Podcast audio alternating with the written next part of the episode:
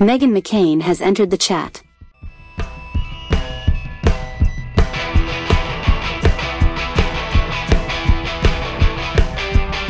Hello, hello. Welcome back to Meghan McCain has entered the chat.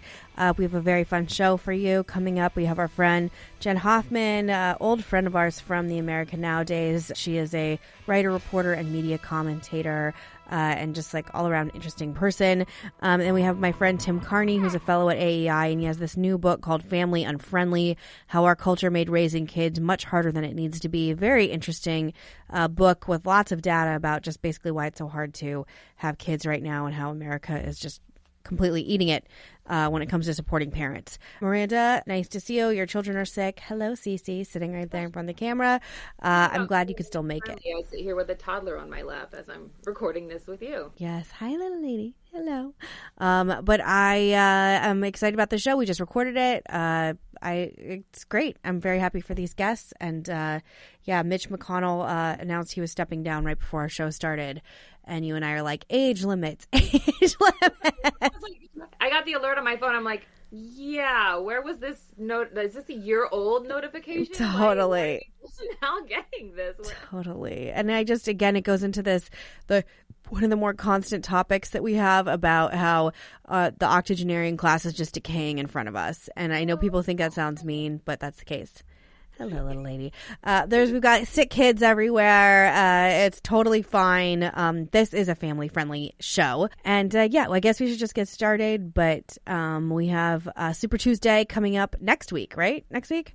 I think so. Yeah. Yes. We'll check the calendar. Who knows? Looking forward to that, and um, just continue. It's going to be Trump Biden. Doesn't matter. It doesn't matter. And I was like, and con- continuing the slog of the purgatory election between Trump and Biden. We are stuck here forever, and all all of us are here uh, trying to sift through the worst election of my lifetime. Uh, with that, kids, let's get the show started. On a happy note, let's talk about other yes. stuff. Yes. Welcome back to Meghan McCain has entered the chat. We're here with uh, one of our like old school uh, guests who used to be on my radio show. Uh, Miranda was like, "Oh my gosh, we should have Jenn back on again," and I was like, "Of course, I love her." Jenn Hoffman is a writer, reporter, and media commentator for outlets like the New York Post, Vice, The Daily Beast, Cosmopolitan, Marie Claire, and more. Her Instagram is at Jenn Hoffman H I. Uh, first of all, Jenn, it's just a pleasure to see your face again. Thank you so much for coming on. Thanks for having me. It's good to see you too, to talk to you too. It's been a while. Yes. So can I first say, I was looking at your social media last night. You're still in New York, which Yeah. kind of surprised me. I know you're born and raised in New York, but uh, you have a, a little girl. You have a seven year old, Beatrice. Um, did you ever consider leaving the city? I don't know that many I people still left there. I have considered it. I mean, there's first there's the question of like where to go. Sure. Um, second, there's um, her father has also entered the chat again. so, um, and he lives here. So, um, you know, he now sees her and has her part time, and he lives in New York City. So that makes it not really possible to leave New York City. I mean, I guess I can go to like Long Island, which is where I was born and raised, and like I don't really want to do that, or like Westchester or somewhere like that. But right now, the city is the easiest for us to, you know, co-parent her together. And um, I don't. I think the city is not as bad as a lot of people think, but you know, for me, I could live other places too. hmm I just thought it was interesting. I was like, oh wow, like you're still in the in New York, but that all makes sense. Um, you wrote this article. I want to talk about this first for the New York Post. Um, it's a really hard article to read, and it's a series of articles, I guess, um, that is about this woman, Catherine Kassenoff. That's how I say her last name. Is that correct? Yes. Um, who underwent assisted suicide in Switzerland um, because uh, in a Facebook book, excuse me, a Facebook post, she said because of a quote prolonged separation from my children. She also did have cancer, so that is worth noting. But this story in this series of stories is just very, very intense. Uh, how did you even find this woman? How did you end up reporting on it? Um, and can you just tell me about like the the impact because uh, this story uh, about her and the broken family court system really is just exploded. Sure. So I found the story because I went through a lot of my own family court issues and people who I know and people in like the legal community know a lot about, um, essentially my daughter is seven. I've had seven years of family court. Um, so when the story was referred to me, it was just the Facebook post itself was forwarded to me of her suicide note. So I immediately pitched uh, my editor at New York Post and said, "This is a really big deal. I mean, this woman, even though she's been diagnosed with cancer, I mean, she could." Live for a while. She could see her kids until she dies, but they have said she can't even see them. They've limited contact from her. They've just got her from every angle, from the judges, from the attorneys, from a financial standpoint, from custody evaluators. They've just seemingly surrounded her and made her quality of life zero. I mean, if someone said you can never see your daughter again and I was dying of cancer, I would be like, okay, I'm good with going today. So, um, it was very hard to read and it was also very understandable because I can't imagine being told um, you could potentially be at the end of your life and you can't even see your child due to these totally random unevidence I mean zero evidence of anything that she had done wrong reasons against her. Um, it's really an issue of especially in wealthy areas um, and I've been doing more reporting on family courts, areas like Westchester, certain wealthy parts of Connecticut, other parts of New York, um, and all over the country. But that's I focus on this New York and kind of Connecticut area that the moneyed party, whoever does the money grab and gets really, really good attorneys, tends to win. And um, Catherine Kassenoff was a former attorney herself. I mean, she was a federal prosecutor. She's faced the hardest criminals in her life. She's a fierce, was a fierce, fierce woman and, you know, says the family court eventually killed her. And I can say from seven years of family court, I don't understand how it doesn't nearly kill almost everyone who goes through it.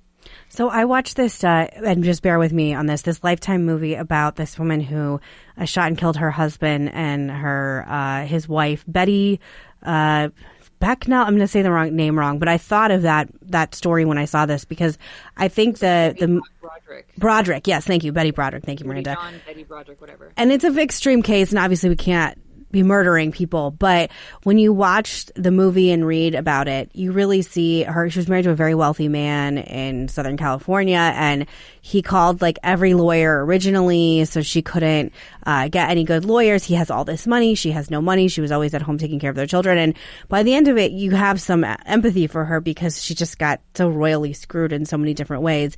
In this situation with Catherine, um, what was the reasoning that was given for taking? Because having your children taken away, especially from a mother, is very extreme. There, it's not extreme. Actually, it is extreme, but it's not extreme in family courts. It happens all the time. It can happen without a trial. It can happen without any evidence. It can happen just because somebody says, "I have some concerns." That could be from the father coming in with accusations.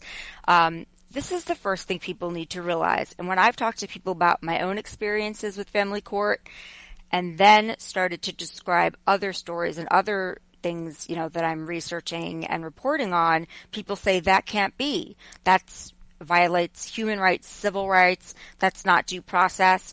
There is not really due process in family court. This is something I want people to listen to very carefully. Family court is not criminal court. Family court is not even traffic ticket court.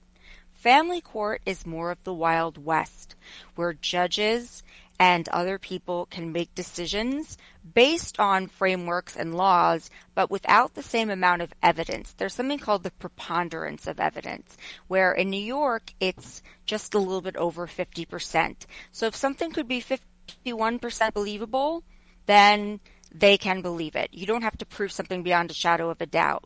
There's also a lot of issues with um, one issue in particular is that there are custody evaluators and psych evaluators and a lot of money that goes into these things. There's kind of two different, or maybe even three different family courts in America. There's the moneyed party family courts where you'd think where people would fare better because people have money, which actually can turn out to be much more tragic. And then let's just for now keep it to two like poorer areas where there's not a lot of money. In areas with less wealth, there's a lot more ACS involvement or CPS. Um, so they can just take kids away, like you see in the Netflix drama, you know, Take Care of Maya, with little reason, little evidence, and put a family through hell. And it's not that every ACS worker or CPS worker is like that. They also do a lot of good hard work and are very under resourced. But that's the case in those types of situations. And in wealthier areas, you'll have somebody who kind of seizes all the wealth like in Catherine Kassenoff's case, um, she had been high paid. He was a high paid attorney. She was a high paid attorney but then she decided to be a stay at home mom for a while. So the custody comes first, so they work out the money later. So they'll give a little bit of maternal support to the mom, but it's or spousal support if it's a divorce or if they're never married, just some sort of support towards the mother but it goes nowhere near the assets one party will have. And the reason why I'm saying the mother is because I've spoken with fathers too that have gone through this, where they've been the person to lose the child with no evidence. But for the purposes of this, and because we're talking about Catherine, I'll stick to moms because it tends to happen where the mom will give up the more um, high powered career or give up her career to raise the child when there's not the need for both people working.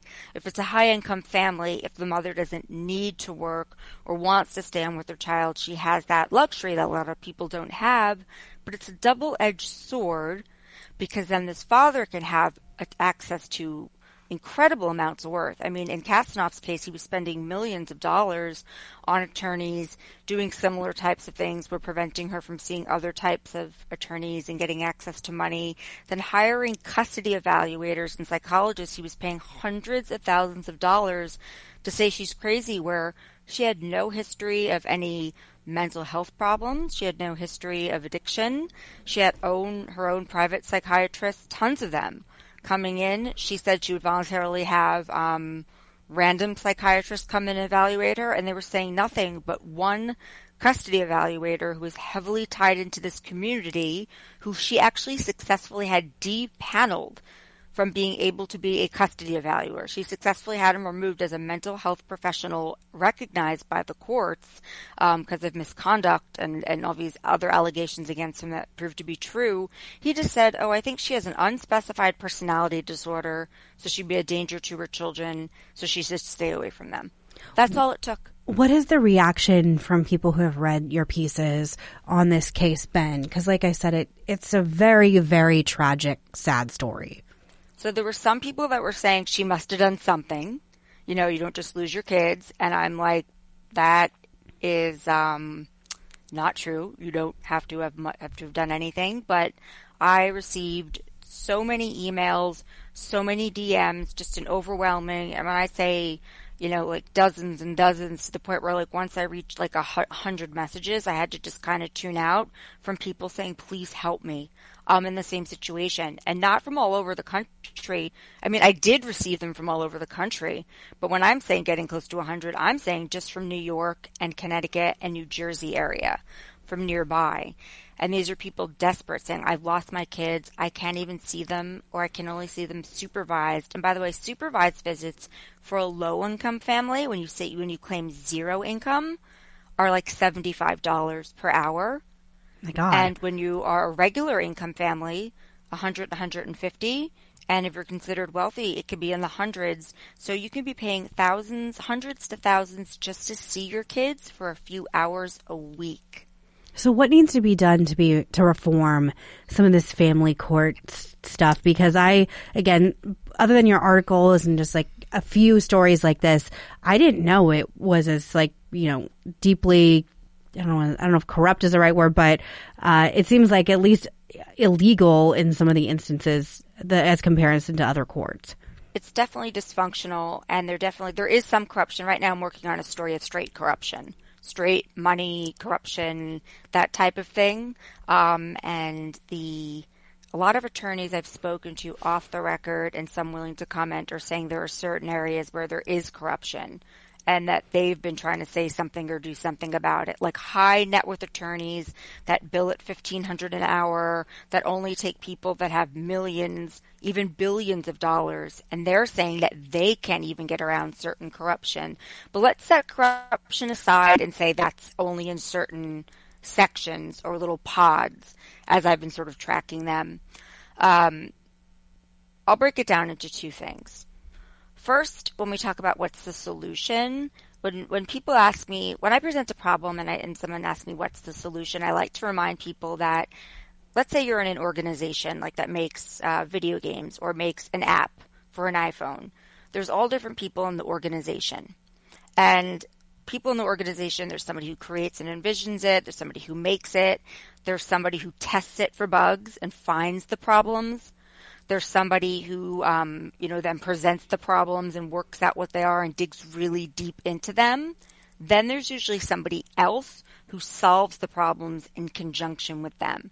So the reason why I bring up the organizational format is because I hear a lot in news, or if I'll just talk about this in just general conversation over dinner, people say, What's the solution? And I remind people that just because you've identified the problem or have even dug really deep into a problem, it doesn't mean that you'll be the person with the solution or have the solution. But I do think there are some. I think that there are ways to make sure that the money is um, not such a centerpiece of all family court that poor families being unable to um, whether it's have money First of all, transcripts themselves. If you want a transcript of what happened in court, it's hundreds to thousands of dollars for one court date. So you can't even prove what was said in the last court date. Let's just start there. Think about that. If it costs hundreds to thousands to access a transcript, and it also take can take anywhere from like a week to a few weeks, Finding your burden of proof or finding your evidence or referencing what someone said on the record is incredibly different. So that's like a micro way to show the issues because even wealthy people or if you're once were a wealthy mother and now or father and now you don't have the money you can't get that transcript the second one is not necessarily to run it like criminal court because they're not trying to they're not trying to put somebody in jail maybe for something that can be approved. Let let's say that there's a divorce issue or a custody issue. They're not going to say, "Well, you get you get custody and you don't you go to jail." So it can't be the same as a criminal court, but putting in some of the protections that are in place in criminal court, like Brady law. So there's something called the Brady law um, which is where if opposing counsel, this is usually for prosecutors in criminal court, if they find exonerating evidence, meaning something that proves that the person didn't do something, by law, they have to present that to the court. You can't hide that. That doesn't exist in family court. So if the opposing counsel has proof that what they know they're saying and doing is not true, and not only not proof that what they're saying isn't true, they have exonerating evidence that proves what they're saying isn't true. They don't need to present it. Now, Brady has been challenged. I challenged it myself. I sued um, in federal court. I sued the city of New York, um, like ACS, NYPD, just um, and a third party, which I am not allowed to name, but I can say their behavioral health care center about this. And one of the topics was Brady and having Brady being introduced as part of the family court and it was allowed by the judge to be part of the lawsuit, so that does set a precedent to bring it in. But it's little things like that. It's making the family court less of a wild west. And I hate when people say, let's bring awareness to something usually. Because usually bringing awareness to something like mental health. We all know there's mental health issues. More awareness doesn't necessarily help unless something was unknown. But in family court, it truly is an unknown. And unless you've been through it, people do not know about it. They don't know about certain lack of regulations. And of course, there's case law that they follow and there's certain procedures that they follow, but I don't think people know how emotionally, financially, spiritually draining and chaotic family court is. I don't think they realize that family court dates can stretch from family courts are so overwhelmed in all areas that if you get a family court date set for like let's say February right now, you might not be back in court for three to six more months simply because they can't get another date on the calendar. So let's say there was an emergency removal of your child for an accusation, not something proven, just an allegation. You may not be able to even see your child for three to six more months, or get a supervisor to see your child, or find a supervisor you can pay to see your child for that many more months.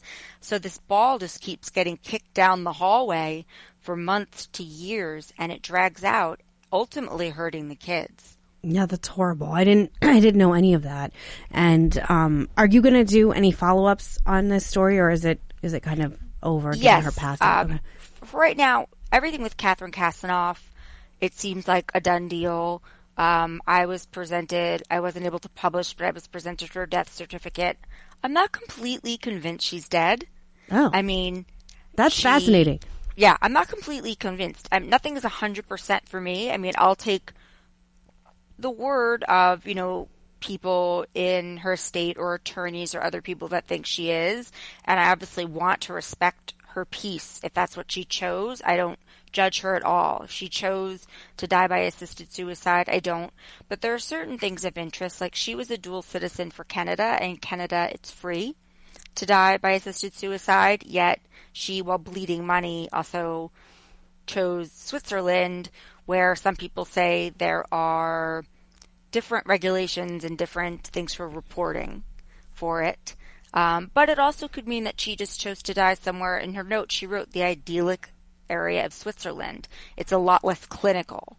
Um, you die in a place that is not in all cases, but there are different situations where you can die in a much more um, maybe peaceful place in a clinical setting in Switzerland. So she may have made that choice because of that. But there are a few things that lead me to believe that she quite possibly did die by suicide, but it's open ended. And if she were to resurface, I wouldn't be completely shocked. But I don't have any evidence or any proof to say that she's alive.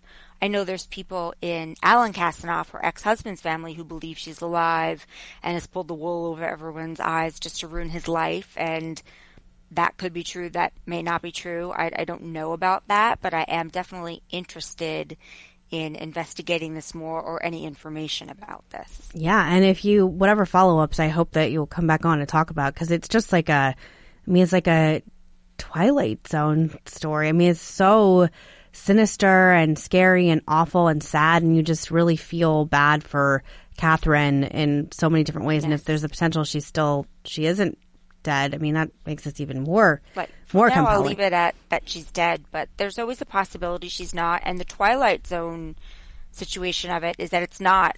It's that all these people that have reached out to me are in similar situations, and there are many other mothers who have commit suicide. Many. God. Hundreds, thousands. I've been sent, my friend is dead. She killed herself this day. This was her life. Here are photos with her and her family. She killed herself because of the family court. And just, I had to at some point, and I'm so sorry to the people sending these to me, but I had to stop reading them because I felt like I was going to have a nervous breakdown Sure. just reading about all the different people that have also, you know, just decided to die because they couldn't be with their children they loved so much. You may want to, I'm sure someone has approached you about this, but explore maybe writing a book on this story about this larger, like this micro story of the macro issue, because it's really very compelling.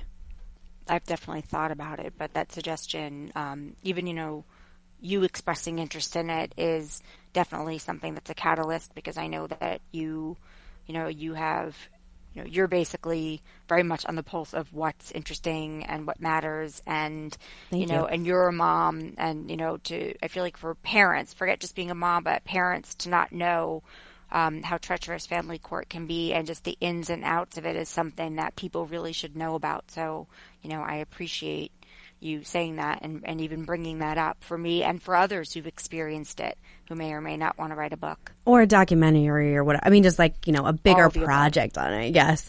Yes. Um, I do want to pivot if you don't mind a little bit because, um, we are, you know, I've talked to you in the past about politics before. And for people that maybe don't know, once upon a time, many, many moons ago, you were actually a contestant on the show The Apprentice that our former president, presidential, possible presidential nominee, most likely presidential nominee hosted.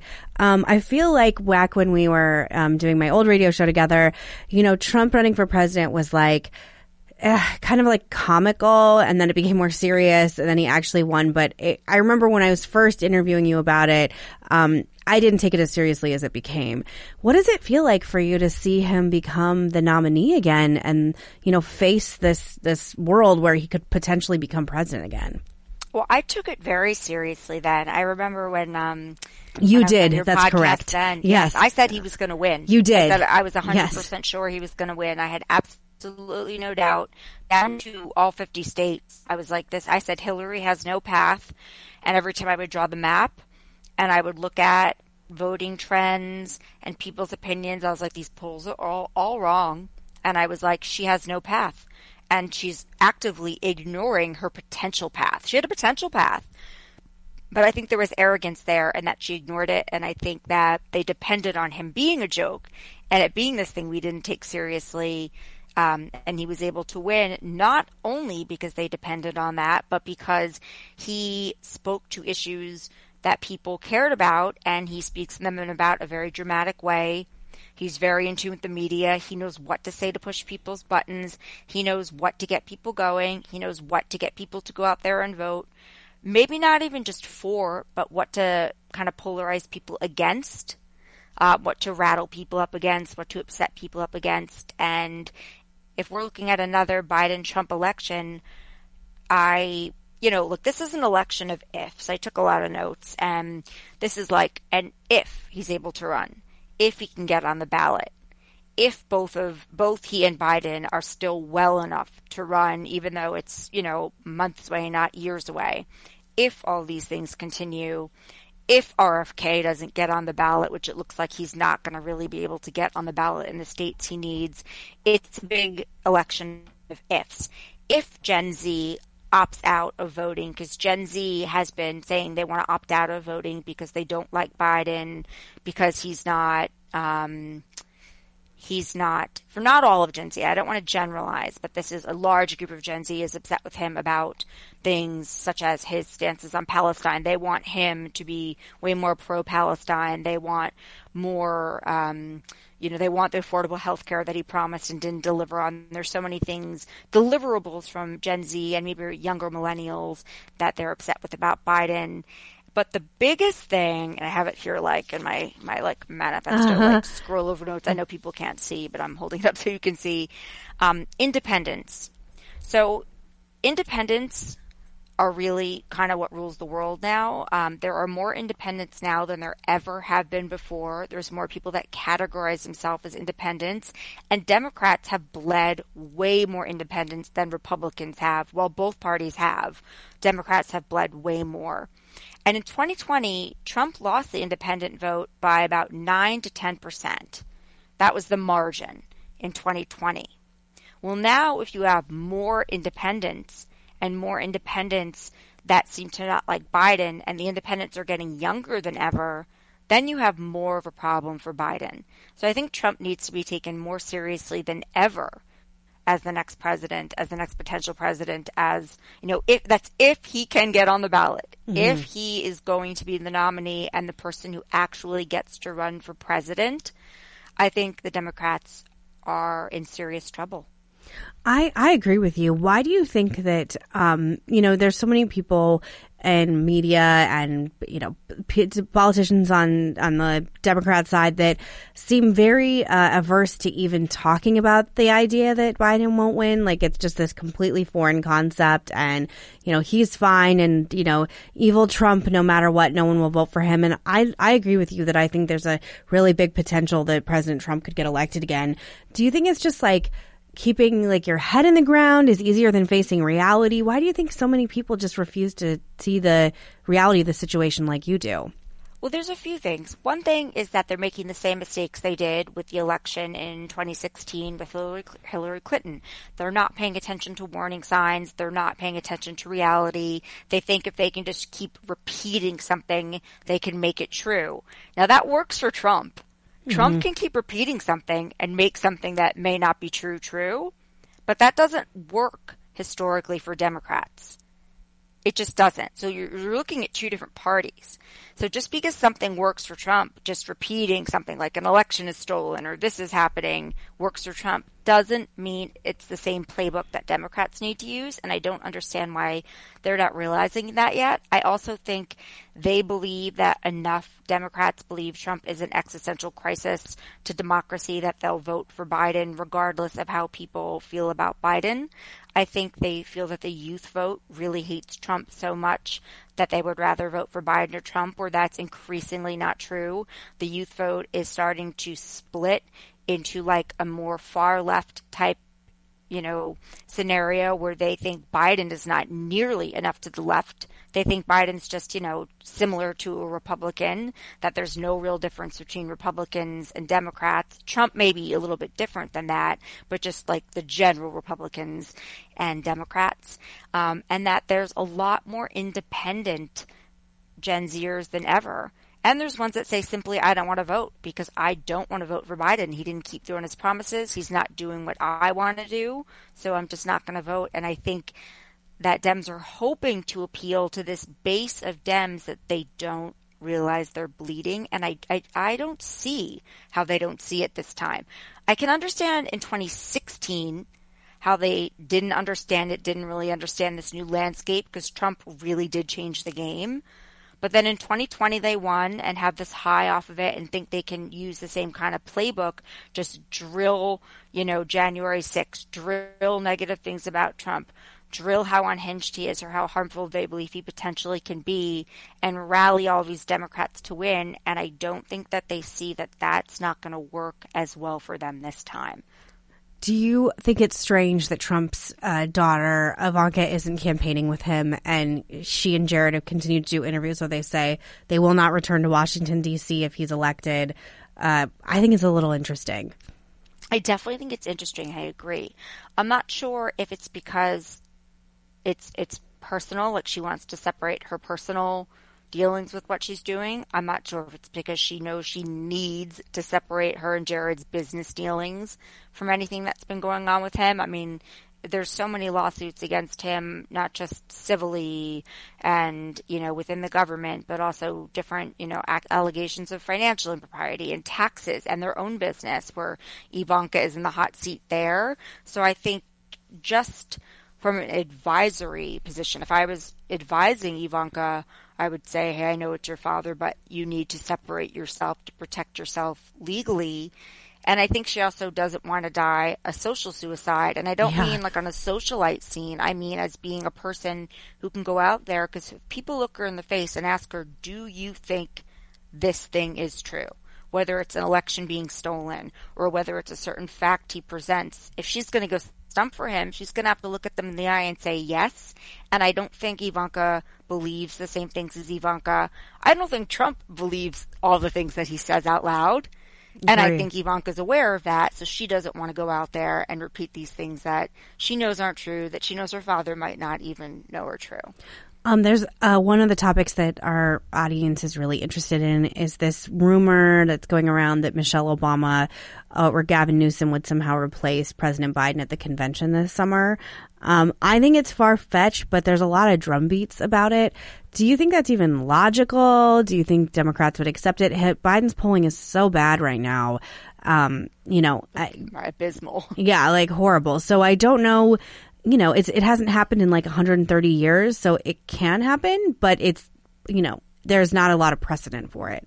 Right. Michelle Obama seems extremely far fetched. While she's very popular and, you know, she is educated, she's smart, she's, you know, done a lot in her own right. I just don't see any of the qualifications or any justification for them subbing her in. I know there's a lot more rumors about Newsom, and I think if they do that, they're running into some issues because um, on one hand, they get the super ideological left, you know, Gen Zers that are really upset with Biden. They get a young, energized new face. They get someone who's extremely ambitious, has been in politics for a long time, has won a lot of elections, can be charismatic, but then they get all the track record of the disaster of California along mm-hmm. with that. So that seems a little far fetched unless they have to. But if they have to, I mean, it doesn't seem like there's any question that there's something going on with Biden and his, you know, mental decline. Whatever that is, I'm not a doctor, I can't say, but it seems to become more increasingly obvious that there's something happening. So I wouldn't be shocked if they tried to do something. But as you said, you know, it, it's it's something that's not normally done. I always thought what they were going to do was have him do the first four years and then have you know Kamala Harris kind of come in and swoop Me too, in. But yeah. but but it's obvious that they can't do that either because she's polls worse than him, fares worse than him with everything. It just doesn't seem like a possibility. So I don't know what they would do. I understand why those rumors exist. I think Newsom himself has helped fuel some of those rumors just to gauge what the temperature of the room is if those happen. Um, and I don't know how that would do, but um, I don't really know what the Dems are going to do. I mean, look, the Dems could pull something off. Biden could pull something off. Trump can say or do crazier things, um, and Biden could end up winning. This isn't, you know, a done deal. But if the election were today, and if it were Trump versus Biden, I don't know if I see a Biden win. Yeah, I agree with you. And it's just a, a really wild time. I, it's honestly, I just can't believe I'm doing this again. I can't believe I'm talking to you and other guests about Trump Biden. I mean, it just feels like purgatory. And I do think, uh, right before I came on, neither of us really care that much, but Mitch McConnell did announce that he is stepping down as the longest serving Senate leader. And it's been very hard, I think, for all Americans to watch this, like, decay of our octogenarian class, talking about California, Dianne Feinstein obviously literally dying on the Senate floor, uh, you know, being wheeled in a wheelchair, not having any kind of cognitive abilities.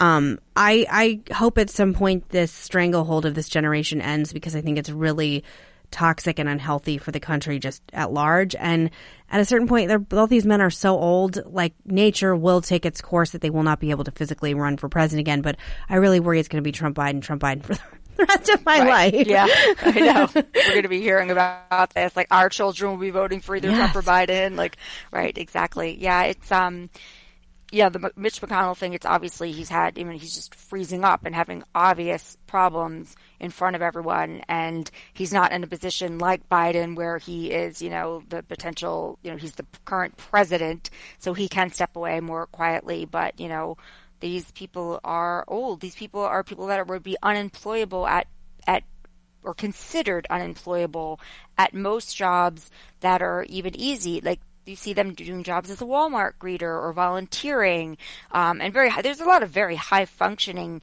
80 year olds, but um, Yeah, but but, that wouldn't be the majority of the country and not people with the schedule and the demands that the president or any of these people in high ranking places have.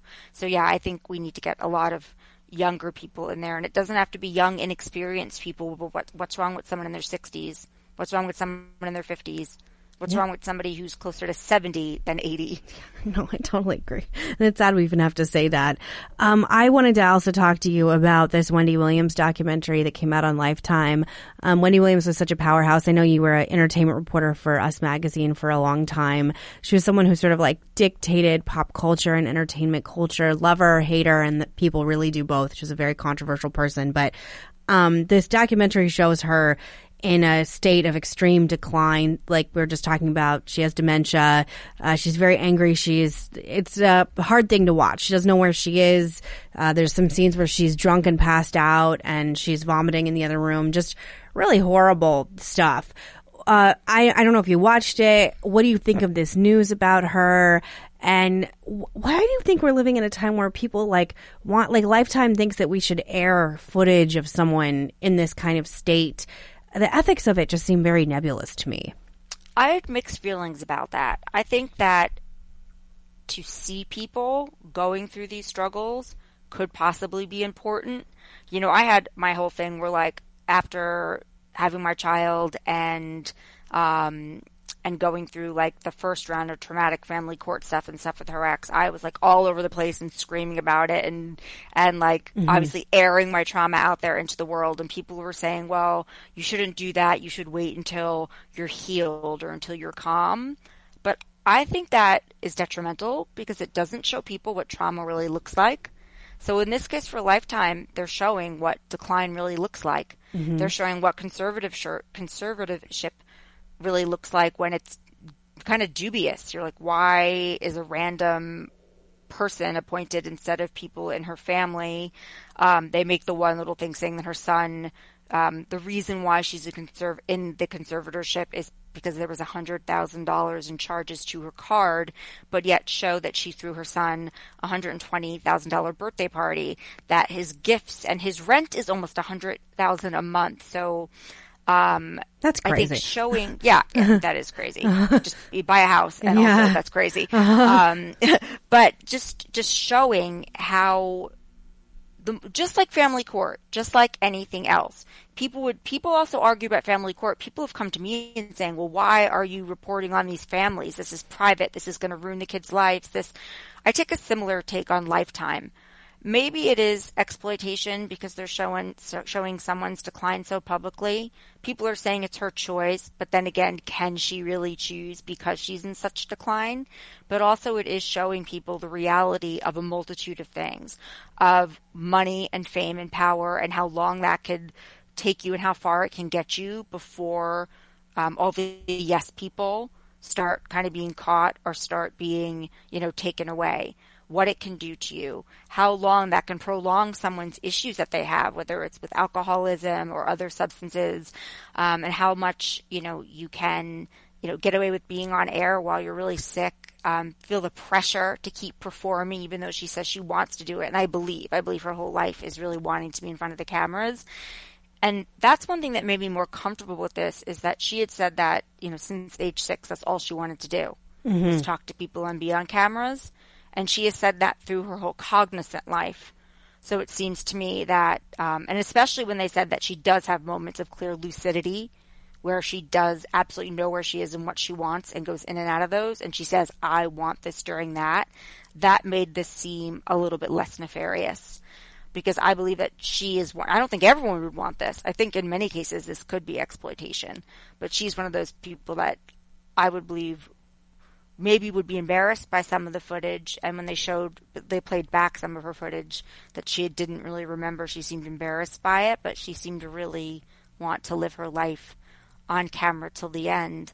But it is kind of peeling back the curtain on a bunch of different things in our society, everything from fame to the conservative conservatorship to media towards the issue we're talking about ourselves. You know, how much is too much to reveal? Yeah, I agree with you. I think that um, her spot in culture and pop culture was so strong for so long. I when I worked at the View, she was always on right before, and they would they would have it in all the rooms. And the stuff she said, people really paid a lot of attention to. And I think for me, it's just sad to see someone go from this place and then be host a show for 14 years, which is a really long time to host a show, and then like have her show basically like removed from her. And sh- the last show that Sherri Shepherd did for her, I had a real problem with because Sherri did the show like hers, and then they just did like a short thing at the end talking about Wendy, and I feel like it was like really disrespectful to the woman who like made that part. And I think it's just sad. It's like I don't know, so many women in entertainment were just like so disposable and it just I don't know something about it. No, I, I completely agree. No, mm-hmm. I, I, really do agree. I agree. Just to almost like sweep it under the carpet, like she didn't have this incredible meg- media legacy, and have someone else just kind of step in and be like, okay, I'm doing this for her now, and here's like almost like her own little in memor- memoriam to her, like at the end of the Oscars, and like bye, and then never really address it. And that could have been because of certain legal issues that you know the producers were having like they couldn't say what was going on with Wendy but they didn't need to just dismiss her and have it like okay now she's gone and we're not really giving her the due that she deserves. So I completely agree with you about that. Yeah. Um you're do you prefer to cover entertainment or politics or do you think it's all just one thing now? I think it's all just one thing intertwined. I think that I think everything every aspect of any topic touches everything. So health, politics, culture, social media, tech, entertainment, all those things are now intertwined. They all are inextricable. You can't separate those things. Not only because politics has kind of become a form of entertainment, and not only because the way we receive our news and information now is through more like social media platforms like Instagram or TikTok or Twitter slash X, but because these things, in terms of public policy, in terms of our laws, in terms of legislation, in terms of how it affects us, are also all inextricable. Politics and you know, what we learn about what's in our food, what's in our water, what is really going on with healthcare, with different medicine, with um, different ways to heal is also stuff that's legislated. It's also stuff that's highly personal. So the personal is now the political, is now the information, which also now can be the entertainment. So they're all kind of like a Venn diagram. If you remember the Venn diagram from school, which are those circles that overlap, yeah. they're all in just this big mass of overlapping circles that sort of closing in to become one big circle. I totally agree with all of that. Um, you know, Jenn, I could just talk to you literally for like another hour, but I know we're coming up on your time. Is there anything you want us to be looking out for that you're working on? Any pieces? Obviously, uh, your work on Catherine Kassenoff is really important, and people can check that out on the New York Post. Um, but is there anything else you want us to be looking out for right now? Sure. Right now, I'm working on another story, which I won't get into for the post about another family court case story, so people can watch out for that. I would say the best way to track any of the stories I'm doing. I'm also um, I've immersed myself completely after having my daughter into like healing and health and wellness and trauma and healing modalities and then of course the Venn diagram of how that, you know, affects everything else. So I would just say that if people want to keep up with me, they can go to my Instagram, which is at Jenn Hoffman Hi H I, um, or Twitter X, which I use a lot less, and um, hopefully soon. Um, I'm at a point right now where I'm trying to decide within this kind of overlapping areas which areas are the most important to me and which will have the most impact. Sure. And they all seem to touch each other. So um, I definitely will be out there, but figuring out exactly how. Like, am I strictly a reporter or am I now somebody exploring more, you know, healing, healthy ways to live? Well, they can. You can do both. yes, but that's what I think is important. Yeah. yeah. I I really love your work. I think it's just such an interesting. They, I mean, as you know, they call it in this industry talkers, like someone who can just talk about anything. And um, I really continue to love your political perspective because I think it's really fair. Uh, so I would really love it if you came back on our little podcast uh, whenever you have time, especially as the election is sort of ramping up. And whenever your new pieces come out or you just want to talk about anything, please let us know because it's just a pleasure speaking to you. Thank you very much. I am very happy that you had me on and I appreciate the time. And I love that you're back at it, podcasting it out there again. I you. love that you'll give the takes that other people won't. So I appreciate you too. And thanks for having me on. Speaking of trauma, it took me a while to want to get back in front of a microphone too. Cause, you know, as we all know, women, I think especially motherhood kind of like rips you apart and builds you back up uh, in different ways. And it's certainly challenging. So uh, yeah, I really appreciate you coming on. And like I said, please come back soon. And you can follow her on Instagram at Jenn Hoffman HI. Thank you. Thank you. Welcome back to Meghan McCain has entered the chat. I am so excited for my guest who's in studio. I love anyone who comes in studio. Uh, Tim Carney is a fellow at AEI. We have lots of AEI fellows that come on the show, which is great. A columnist at the Washington Examiner and author of his new book, Family Unfriendly, How Our Culture Made Raising Kids Much Harder Than It Needs to Be. Um, I've been following your work forever. I read your last book that came out in 2019, um, but you messaged me and sent me this book because I inspired some part of it. Can you just explain why? um, well, you did one day come up to me and say, I want to have children mm-hmm. and I don't know if I'm ready for it. Yeah. So that was this. I'm such a cliche with this, by the way. Yeah. and I think you came up to me because you knew my wife and I at that point had four or five kids and now we have six. Um, but that idea of being terrified of becoming a parent, uh, it's, it's universal and I some it's sometimes it's easy to think, oh well, people who don't want to become parents, it's just because they don't like children or because they're ideologically opposed to it. But our conversation was you you saw it as being this great potential calling, but also something that was incredibly daunting, which was not the way I ever thought of parenting, or my wife. We both came from massive families. My wife is the fourth of eight children. I'm the fourth of four. We were all super close. And so part of it was just seeing, okay, the birth rate is falling now in the United States. It's really low. So maybe that idea of being terrified of having children really has spread throughout the culture.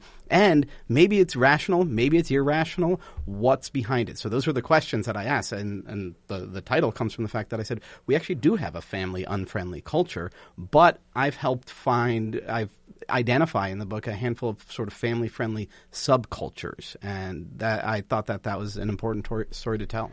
I don't want to make this about me, but I do feel like I hit a lot of cliches in the like Sex and the City generation where Yes. everything coming from culture was like, if you have kids, it's disgusting. It'll ruin your career. You'll never have fun again. And I, for a long time, lived in New York City. I worked in media. Yep. I still work in media. And I had people straight up say, your career will be over. You'll become irrelevant. You cannot keep up the pace of your life working in daily TV, which I did for like almost nine years straight, um, you everything will come to a close. So I was really scared. And then when I found out I was pregnant with my first daughter, I, I am going to say this like it was not overly happy news for everyone I worked with.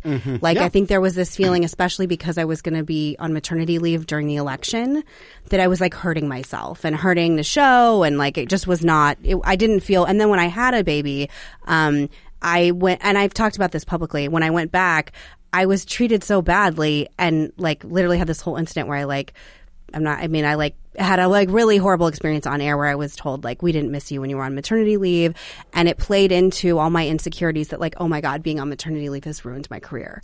And like that's my experience. So I'm sure when you're talking about family unfriendly environments, I think media is probably one of the worst ones. Do Yes, Well, so, disagree? um, certainly, but I mean, I've mostly worked at conservative outlets. My Yeah. employer for the last fifteen years. Liberal media.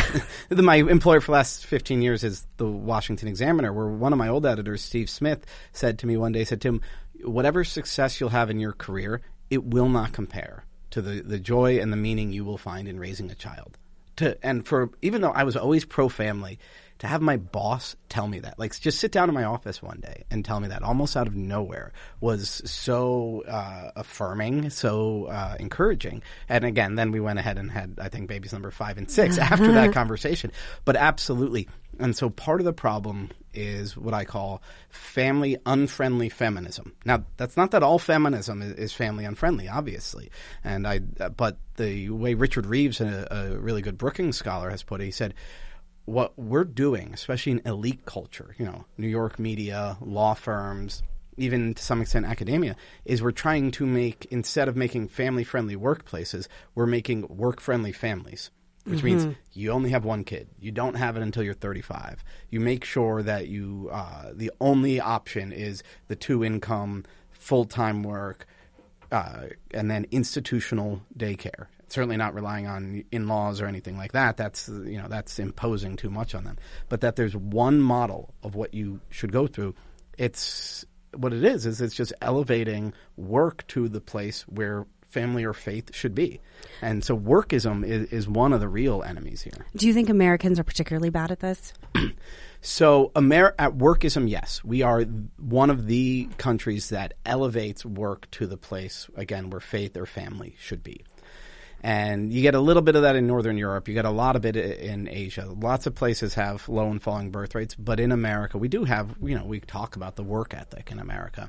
And as we've become more secular, we've combined sort of a, a positive work ethic, but then we've ramped it up and we said we're going to get our personal meaning just from work. And it's easy for people like you or me who this is, I mean, I wrote a book about family because that's what I care about, where our work is tied up with our meaning. Uh, it's easy for us to forget, but then I think a lot of other people think, well, my job, my law firm, becoming partner, that's really where I'm going to derive my meaning as an individual. So I do think Americans are worse as far as making work into a religion and having it replace faith and family.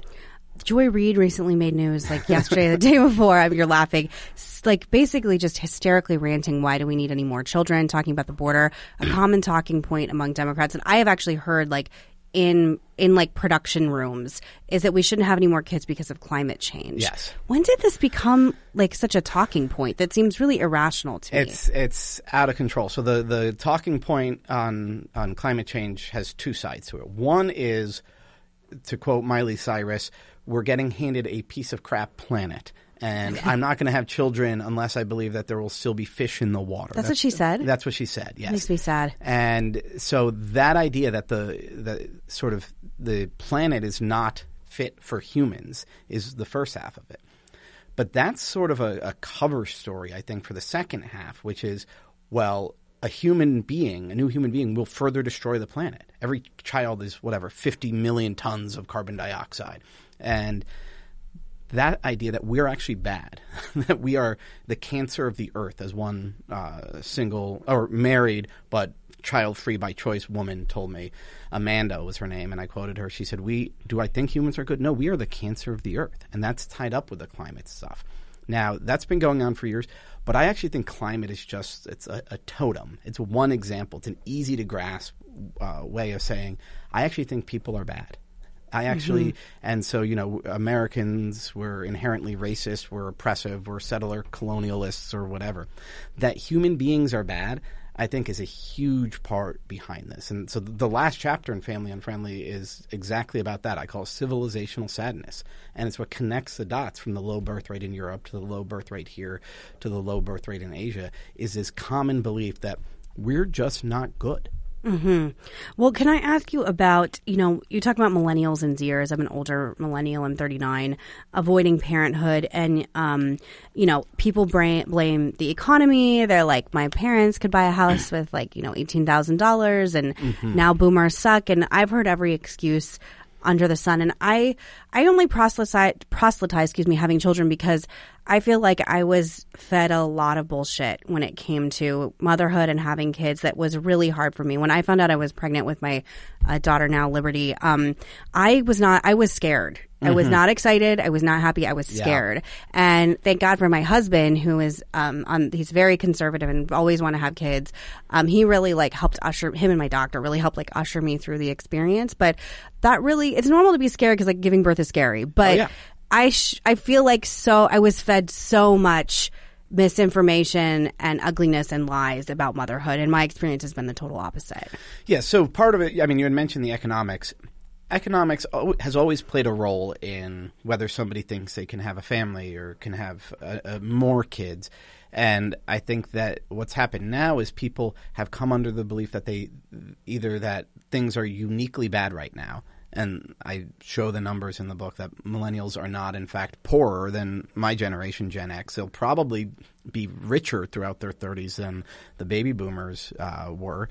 And so it really is a cultural issue. Now, in the last few years, housing prices going crazy has hurt, but the baby bust started in the recession and it kept going. We still had a low birth rate in 2019 before housing prices went crazy when the economy was great. So the economic explanation doesn't explain why things have fallen where they have, why the attitudes towards parenting are as are what you talk about, and it really is a fear.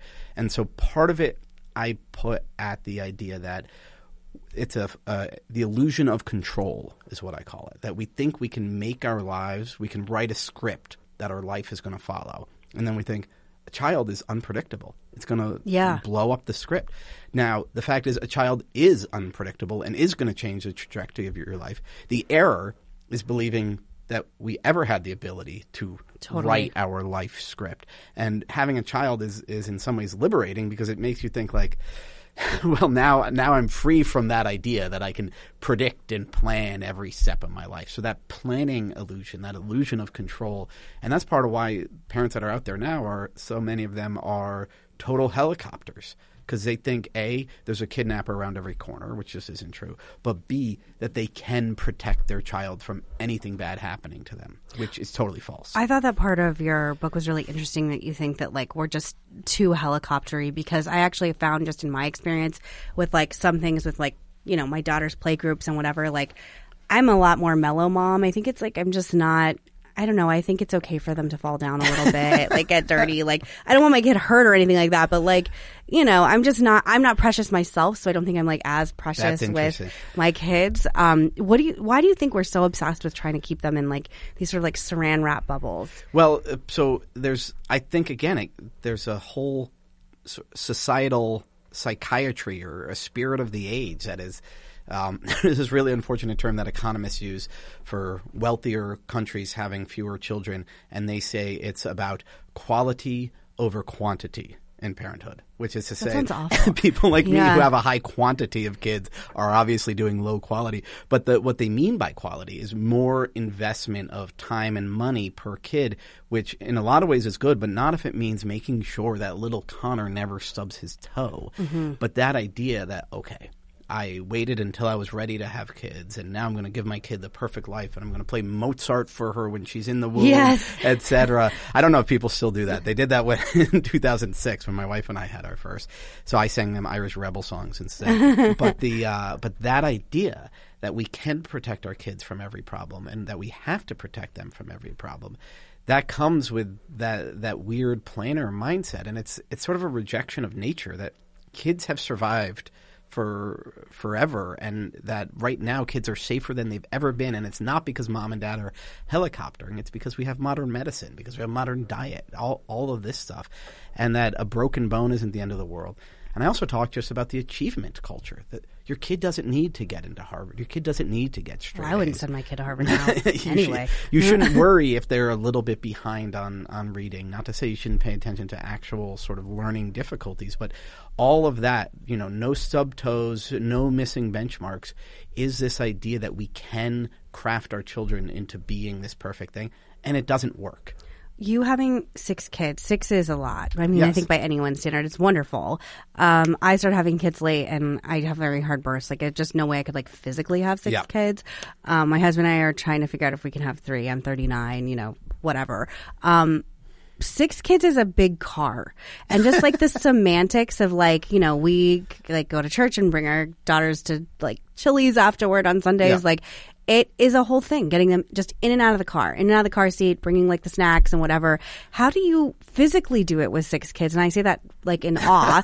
And then what do you say to people who want to have a lot of kids but have the same kind of questions i do of just like how do you do it? Given that there is i have found a lot of stereotypes to be true not necessarily my in-laws are wonderful but friends of mine boomers aren't as interested in grandparenting as mm-hmm. like the generation beforehand. Well, and so you're touching on a on a real issue there that actually having in-laws that do help watch your kids is incredibly important. And one of the mine are amazing i don't have anything one of the things that I, uh, if you look at the end of Family Unfriendly, you'll see, I think, 400, 500 endnotes because I look at all these studies, including ones that say having grandma help out makes it more likely that you will have the next child. And so I would hope any baby boomer listeners out there are saying, okay, you know what? I will watch my, my grandkids. But in response to the question of how do you do it, my answer is, well, often we just don't. like we we do make sure they go to mass every Sunday. We're Catholics. We feel you know that, Yeah. that's absolutely an obligation. Um, when they're really little, though, you know, sometimes we do what I call the divide and conquer. We take turns, and if it's too much to try to you know do what I call mass training, we don't. Um, we we've never all flown together. Our our family vacations are often driving somewhere and, camping. That's what we do, too. And and driving and camping, like camping out, the kids love that. I Mm-hmm. think the if I if I look at the the price of the vacations, the less I spent on it, the more they remember it years later. Mm-hmm. And also, we don't do travel sports. We accidentally did once because. And how do you opt out of that because it sounds awful yeah, I, I'll just say the one time the one time we fell into the what I call the travel team trap was because I thought my son would get cut, so I let him try out. okay and he's he's never I've never told him that. So one of these uh, shows he's going to listen to and he's going to learn that. But he I think he would know that. So I let him try out. He makes it. It was a total mistake. The mm-hmm. first day they do winter workouts. This kid's 12. You shouldn't be doing baseball in January indoors when you're 12. And the coach says to them, "Baseball isn't fun. Winning baseball All is right. fun." that's So- not nice no, and it's just a horrible attitude. And they they lost. They didn't have fun until near the end of the season when they just said, "We're going to start having fun," and then they actually started winning one or two games. But the point is, we just I just had to tell my son, and he wasn't pleased about this. Says, "No, we're not going to hire you a pitching coach. No, you're going to play regular little league, regular recreation ball."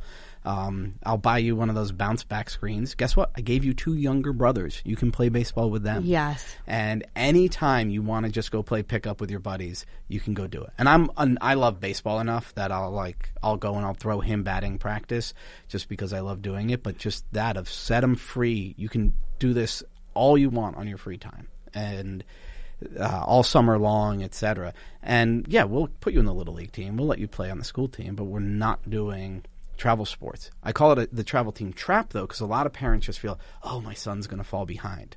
Or what's horrible, and this is why it's a family unfriendly culture, is some little leagues are drying up because all the good pitchers. Any 12 year old who can throw the ball over the plate is playing travel ball. If you've ever watched 12 year olds who can't throw strikes play baseball, it's one of the most miserable experiences in your life. And so it really does create this kind of catch 22. And uh, I, I do say I have a section in there called How to Escape the Trap. And sometimes that involved me creating my own team in a rec league and just saying, we are not going to have practice. we're, we're just going to play the games. We'll have a preseason practice, and otherwise, we're just playing the games. And How do people parents, respond to that parents to you? lined up for that. Now, I had some who said, "Well, no, that's not what I want. I want you know professional instruction for my kids." But the you know we definitely filled up the team. Mm-hmm. So there are some parents who really believe in that. Uh, what they what they would call high quality parenting, I think it's a mistake, and I think Mm-hmm. it's part of why parents are going crazy, and it is why kids are more anxious today. because people want like the best of whatever all the time and all the tutors and all the whatever. Yeah, it's funny because I have a I don't know if it's because I'm fr- I'm you know I live in the DC area like you do, um, but I'm from Arizona and I was raised in Phoenix and Sedona and like playing outside a lot and my attitude i really do find my attitude towards parenting very different than the culture here as a stereotype Yeah. in the sense that i'm like same thing i'm like they're gonna win and they're gonna lose. Like she like my girls are gonna like fail and they're gonna succeed. Like life is all about all of these things. And i have even found like at a young age like the culture here about schools and prep schools and like getting them into this kindergarten before they can go to this school and I mean, not to be gross, but I'm like, how much anti-Semitism is happening at some of these prep schools? Like, how many drugs are the kids doing? Mm-hmm. Like, what kind of culture are at these places? So- and the elitism of this, I actually like have kind of really rejected. Like, I don't know. I mean, not to be shady, but like, I don't want my kids to be around a bunch of snobs that. Well, and it's bad for them. There's a shocking statistic that I didn't know until I was writing this book that wealthier high school kids are more likely to use drugs and to be Is it just anxious and depressed and it's not just because of money. It's it's related to their anxiety and their depression because if if your kids go to and a lot of the one study just looked at public schools and where we live, you know, Northern Virginia, there's Langley High School, which is basically a private school. You have to like a own a famous three million dollar yeah. house to live in that school district. These are the sort of schools that produce high anxiety kids because once you're there, they're thinking, okay, are you going to an Ivy or are you just going to go to Swarthmore or something like that? And that pressure on kids, where it's not learn for the sake of learning, but it's you have to take this IP, A- AP course, you have to do this, where everything is for the sake of the next achievement, that produces more stressed out kids. That makes me want to hurl myself off a cliff. Talking about like if they don't go to an Ivy League school, if they don't whatever, if they don't whatever, and um, I think one of the best parts about this moment is that there is such a revisioning of what Yeah. higher education is going to be. Um, I wanted to ask you: Have you heard of what a trad wife is? yes, Okay, so it's definitely. very popular on social media right now. It's sort of these. There's like a woman on uh, TikTok and Instagram called Ballerina Farm. Yes, and she Ballerina has, Farm is in in the book, so yeah. Okay, so I'm fascinated by her. There's another woman who's a model, married to another model, and she just went viral for um, making cereal from scratch. Did she also do the um, the grilled cheese sandwich? Yes, but she's like uh, making her own cheese and whatever. Yes. So I think there's lots of toxic messaging, including from trad wives. The idea of making cereal from scratch, Tim, like I, I would rather like eat glass. Like I can't even tell you, but it's funny because I think both things are toxic. No Yes. offense to Ballerina No, Farm, I know it's popular. And so, uh, what is it called? Ballerina Farm. I'm trying to look it up here in Mm-hmm. my uh, in my index. But so they, I talk about both the momfluencers Mm-hmm. who put up this image of perfection, which is especially dangerous because they try to make it look low effort. Yes. Uh, it's the, the affect. Ballerina Farm's married to her husband, started JetBlue. Yes, the Like- a- the affect of ease, and it's the reason. Meaning they make it look super easy, but it so the picture is them posing out on the front porch, and the boys are wearing their socks and they're in jeans, and then you just realize, wait, no, the hues of like the jeans to the denim dress, all is intentionally building up to her blue eyes, and oh well, the fact that they're exposed, you It's know, really floor produced. joists in the house makes it look, uh, oh well, we don't, we're just really basic and simple here. And there was a couple things that I realized about this. One, this one woman wrote about the the momfluencers and said there are never neighbors in these pictures. Yeah. Nobody nobody cares for six kids or eight. I don't know how many she has without family, in-laws, neighbors, or at least uh, Babysitters. babysitters, nannies, that sort of thing. But they do it all for themselves because they all have to fit perfectly into the into the world. But just as harmful is the opposite, which is the the uh, being a mom is hell. Yes, the hysterically crying on TikTok. This is the worst thing I've ever done. Why isn't there a middle ground? Well, and th- so you know who does the middle ground? Dads. yeah, You, yeah. you see dads who like if I I sometimes post a picture on Twitter. I'm not going to do like Instagram or whatever, but I once gave my seven year old my phone and was like, just film me playing basketball against Sean. Sean is nine, and so I, it was all for me to set up just me blocking, like stuffing Sean shots right back into his face to the point that he's like falling to the ground, and I can't physically dunk, but you know, uh, almost like dunking on him and doing all of that as because it's fun. The dads love having fun with their kids, and this is another part of. Um, so the the trad wives are sending this message of like, well, domesticity, good. People should care about their home. Being a stay at home mom is a an amazing calling, but come on, like just do grilled cheese in the toaster. Making cereal from scratch. And also that would take like six hours. It does. It takes like Yeah. a million hours. And I think what's like, for me, what's hard, cause I have, you know, I like want everyone to, you know, have families and have kids if they feel like they're capable of it.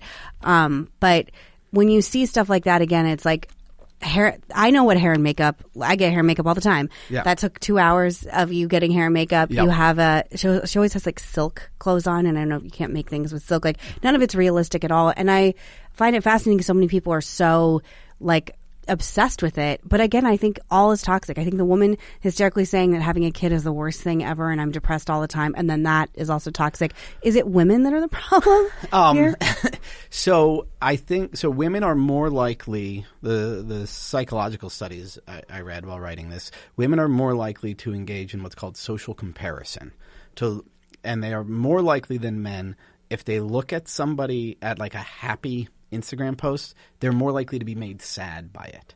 Now, Okay. and so that's, you know, and I remember having a little bit of those feelings myself. So this one guy I followed and he'd always have his dog and his kids running around on the beach. And I was like, I, I don't do that. Maybe I should take my dogs and my kids out to the wilderness and run around. And I just realized that seeing his happy posts were making me feel inadequate. I was like, I was just playing basketball with my son. I'm not a bad dad, but I felt, and women are more likely to, uh, just, you know, compare themselves to other women. I, Yeah, I, of I, I started course. paying attention Yeah. to this in DC, watching women check out the outfits of every woman who walks by them in downtown DC. Sure. And it's this comparison thing. And so mothers are more likely to sort of either try to make themselves seem perfect or to try to to punish themselves for not being perfect.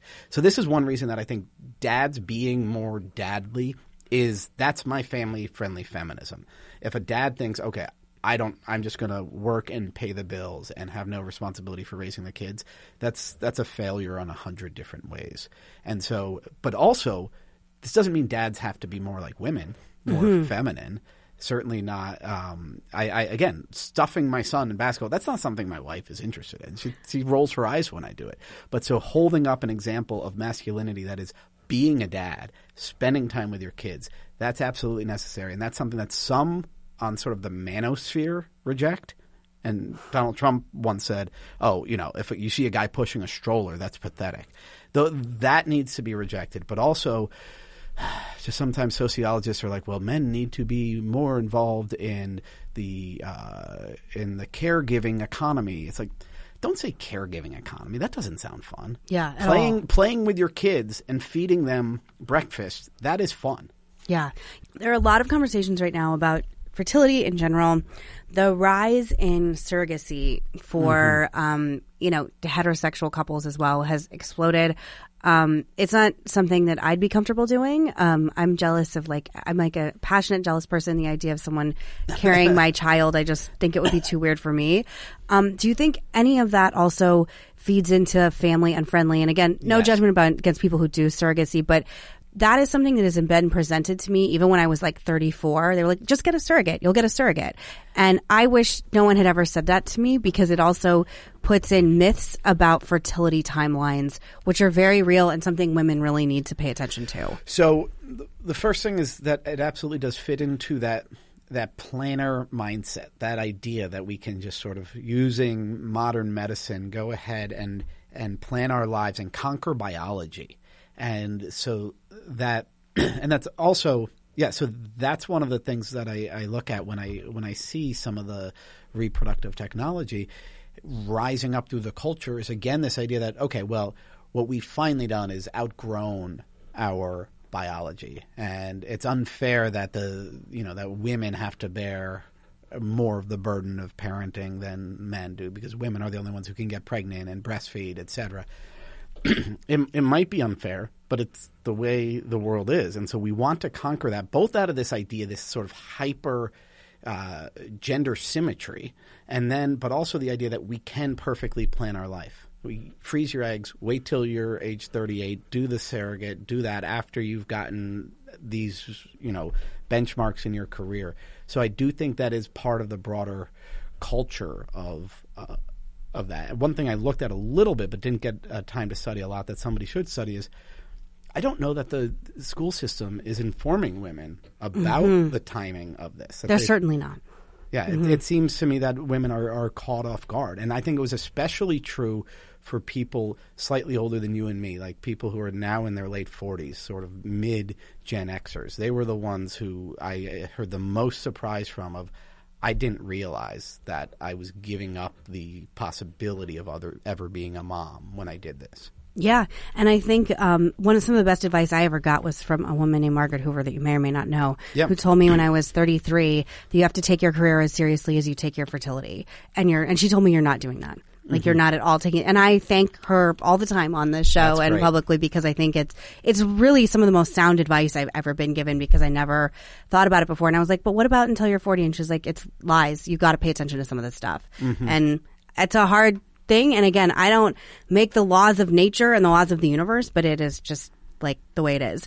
Um, Americans say the ideal number of children is 2.7, but American women are le- averaging less than 1.7. Yep. That's very, that's not a lot. I mean, it's like one, one and a half. Um, I mean, you know, one and a half doesn't, Yes. isn't a child, but, um, why, why is that? Like, why is the ideal that and? I think it's important to remind that because some of the fall in the birth rate is due to more people saying, I don't want children. But more of it is due to a, a huge part of it, at least one whole child, is people either starting late and then not being blessed with having as many as they want. But a, a huge part of it is just people looking around and saying the circumstances are not optimal. And what I try to argue in the book is that some of that is true, and it's we need to change it. We need to change the culture. We need to have more neighborhoods where you can just let your kids run around. We need to have it. We need, we need to build more housing and, and that sort of thing. And some of it though is imaginary and it's unfounded fear. Kidnappers, the climate's of the planet's about to catch on fire, uh, et cetera. So that that shortfall from 2.7 to 1.7, that's what I call the failure of our culture. I mean, I would want people to have an ideal bigger than 2.7, but that's that's a whole different fight. If people are average, if a lot of people who want three kids are ending up with one, a lot of people who want two kids are ending up with zero.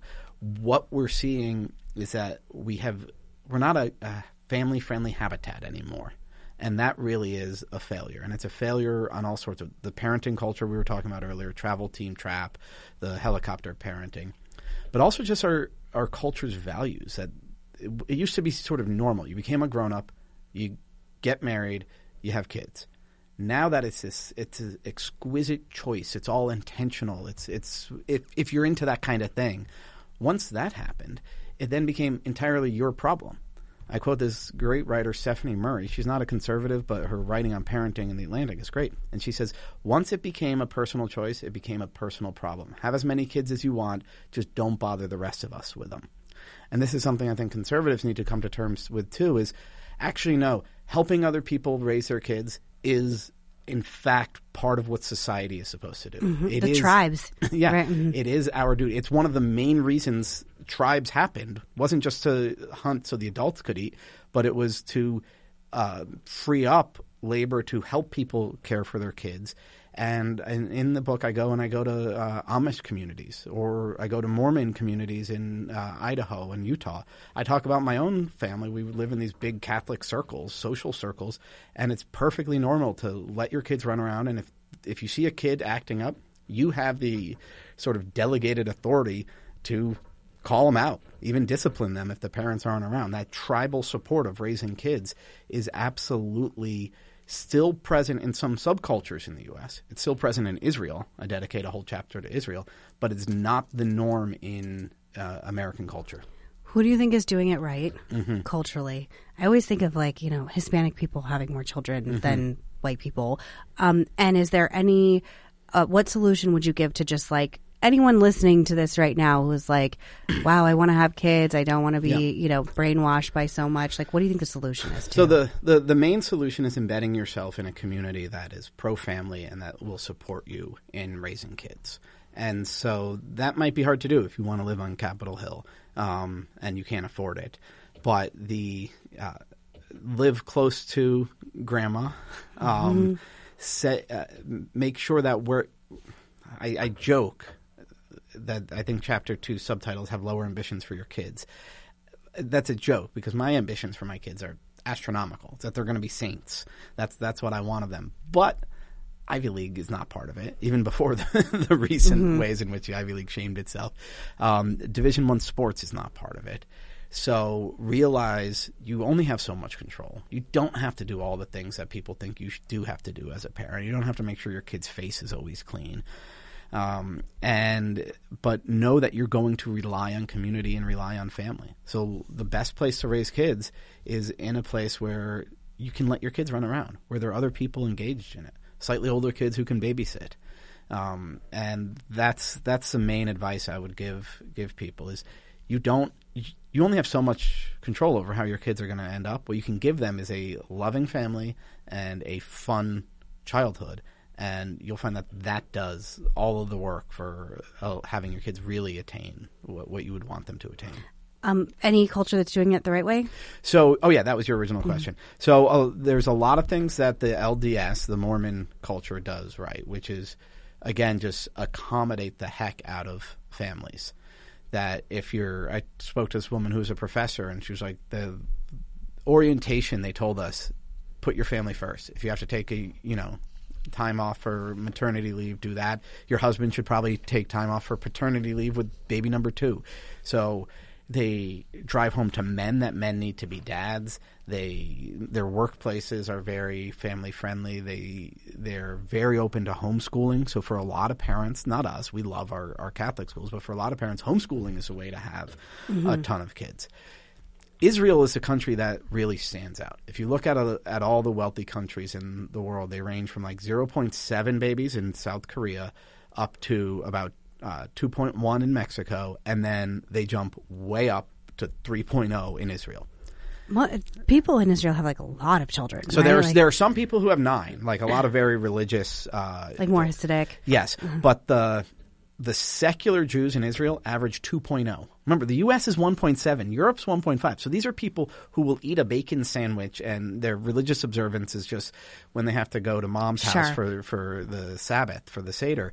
But they um, but they still have many more kids than Europeans. And I argue that's why we have to look at culture. That's why culture is in the subtitle of the book, is because the religious center there, the, as as well as the I use the image of a garden. Religion is a big tree in the middle. God's first commandment was be fruitful and multiply.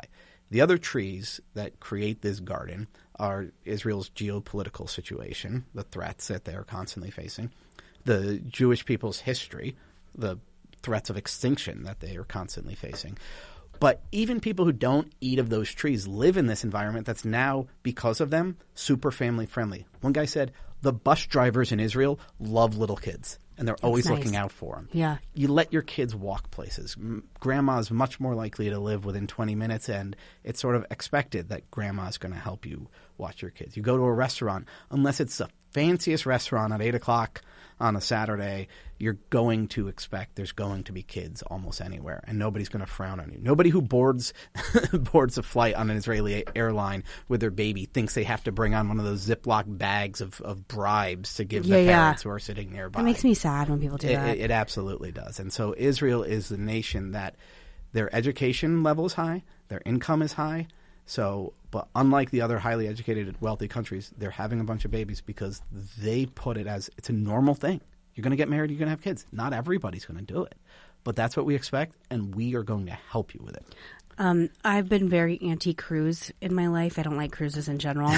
Until recently, a friend of mine who's very chic went on a Disney cruise. I thought you were talking about Tom Cruise at first, but Oh no, I love Tom Cruise. Um, went on a Disney cruise, and she was like, "What they do to help children on these fucking cruises, and Yes. like what they do." And I'm like, it's really sad for me that I'm like, because I've been trying to find a place we can go on vacation because I want to take my daughter on her first flight that's family friendly, and that's the only thing we can kind of come up with. And how sad is that Yeah, for the United States that it's like, can you find a hotel that's not going to have people like just repulsed by children being in it? Isn't that You- sad? They need to welcome children. They need to realize, you know, children are going to be a little loud and make a mess. But the other part of it, and my wife and I really started thinking about it when our youngest was six, was where can we take our children and ignore them? yes. and this is a huge part of it. Children need independence. They need to be running around. Now, a cruise ship um, is not necessarily the independence from all adult sort of independence because on those Disney cruises, they have a ton of activities for them. But it is the independence of mom and dad get to sit by the pool. Yes, that's what my friend said. With a beer or a margarita or whatever while the kids are entertained. And so my wife and I, we did a, a vacation in this little island off the coast of Maine because there are no cars. And Oh. the, our six year old, if she wanted to swim, I had to be there with her.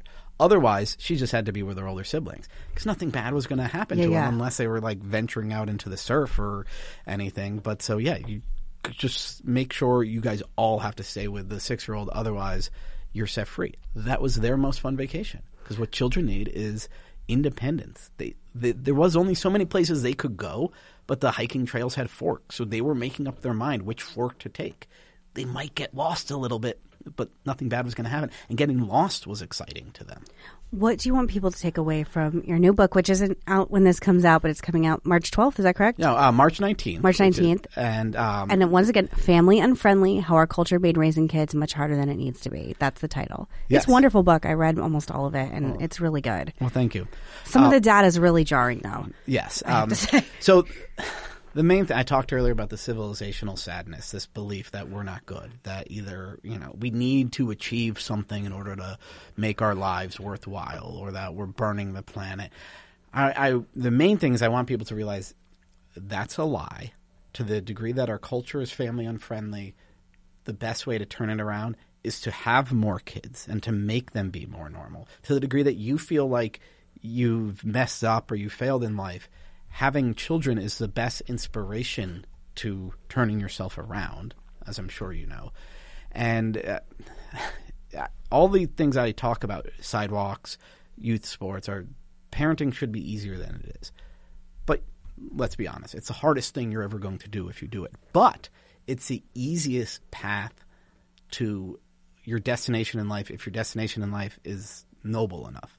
If you want to be a man or woman of, of virtue, the easiest way to do it is to be a parent. It's not the mm-hmm. only way to do it. But the you know, the, the Bible says feed the hungry, clothe the naked. We wake up, there are hungry naked people in our house. Yeah. They're right there waiting for us. So like giving love and all of that. So to the degree that you feel bad about humanity or or yourself, the best way to turn that around is having children and loving them. There are policy changes, there are things, you know, theoretically we could talk about child tax credits. All of that is in the book, but the more important thing is if you re- set your goal high enough in life, somebody who's a man or woman of virtue who who loves unconditionally, parenthood is the easiest path to that. I wish someone had told me that all the stuff everyone's saying you're going to hate, you're going to love. Because I remember being like, but I'm going to have to like bathe them every night. I can't go out to dinner. And now I look forward to bathing my daughters every night and like helping them get ready for bed and reading stories and Yeah. prayers and all that stuff. It's like my favorite time of day. So I wish someone had told me because everything, I just see this like image of like Samantha Jones being like, kids are disgusting. Oh, I'm going to like party in Manhattan forever. Like, you know, and that was really a message that was like really sent to my age group for a really long time. And it's all such bullshit. And I, if I had a little time machine, I wish I could change it, but I can't. Um, but I'm glad that there are like people like you and books like this being written right now. And I do think these younger Zers are smarter about this than the millennials were. I will say, I do think like they're much more acutely aware of like That's good news. That's fertility. true. Yeah. yeah, fertility timelines, especially in conservative circles. Kids are having people are having kids much younger in a good way. Like not Mm-hmm. Yeah. not waiting for like the mythical stars to align for it to be the right moment. Absolutely. Tim, thank you so much. Um, you're amazing on Twitter. You can follow him on Tim Carney. And again, please pick up his book, Family Unfriendly How Our Culture Made Raising Kids Much Harder Than It Needs to Be. It's a really wonderful read and really important. And uh, thank you for your time today, coming in studio and everything. Yes, thank you for having me. Thank you all so much for listening to Meghan McCain has entered the chat today. We will be back again, same time, same place, uh, next Tuesday. And I hope you all have a wonderful weekend. Thanks for listening to this episode of Meghan McCain has entered the chat, brought to you by Teton Ridge. I am your host and executive producer, Meghan McCain. Additional executive producers are Miranda Wilkins, Eric Spiegelman, and Wynn Weigel. Our supervising producer is Olivia DeCopolis. Our senior guest producer is Kara Kaplan, and associate producer Austin Goodman.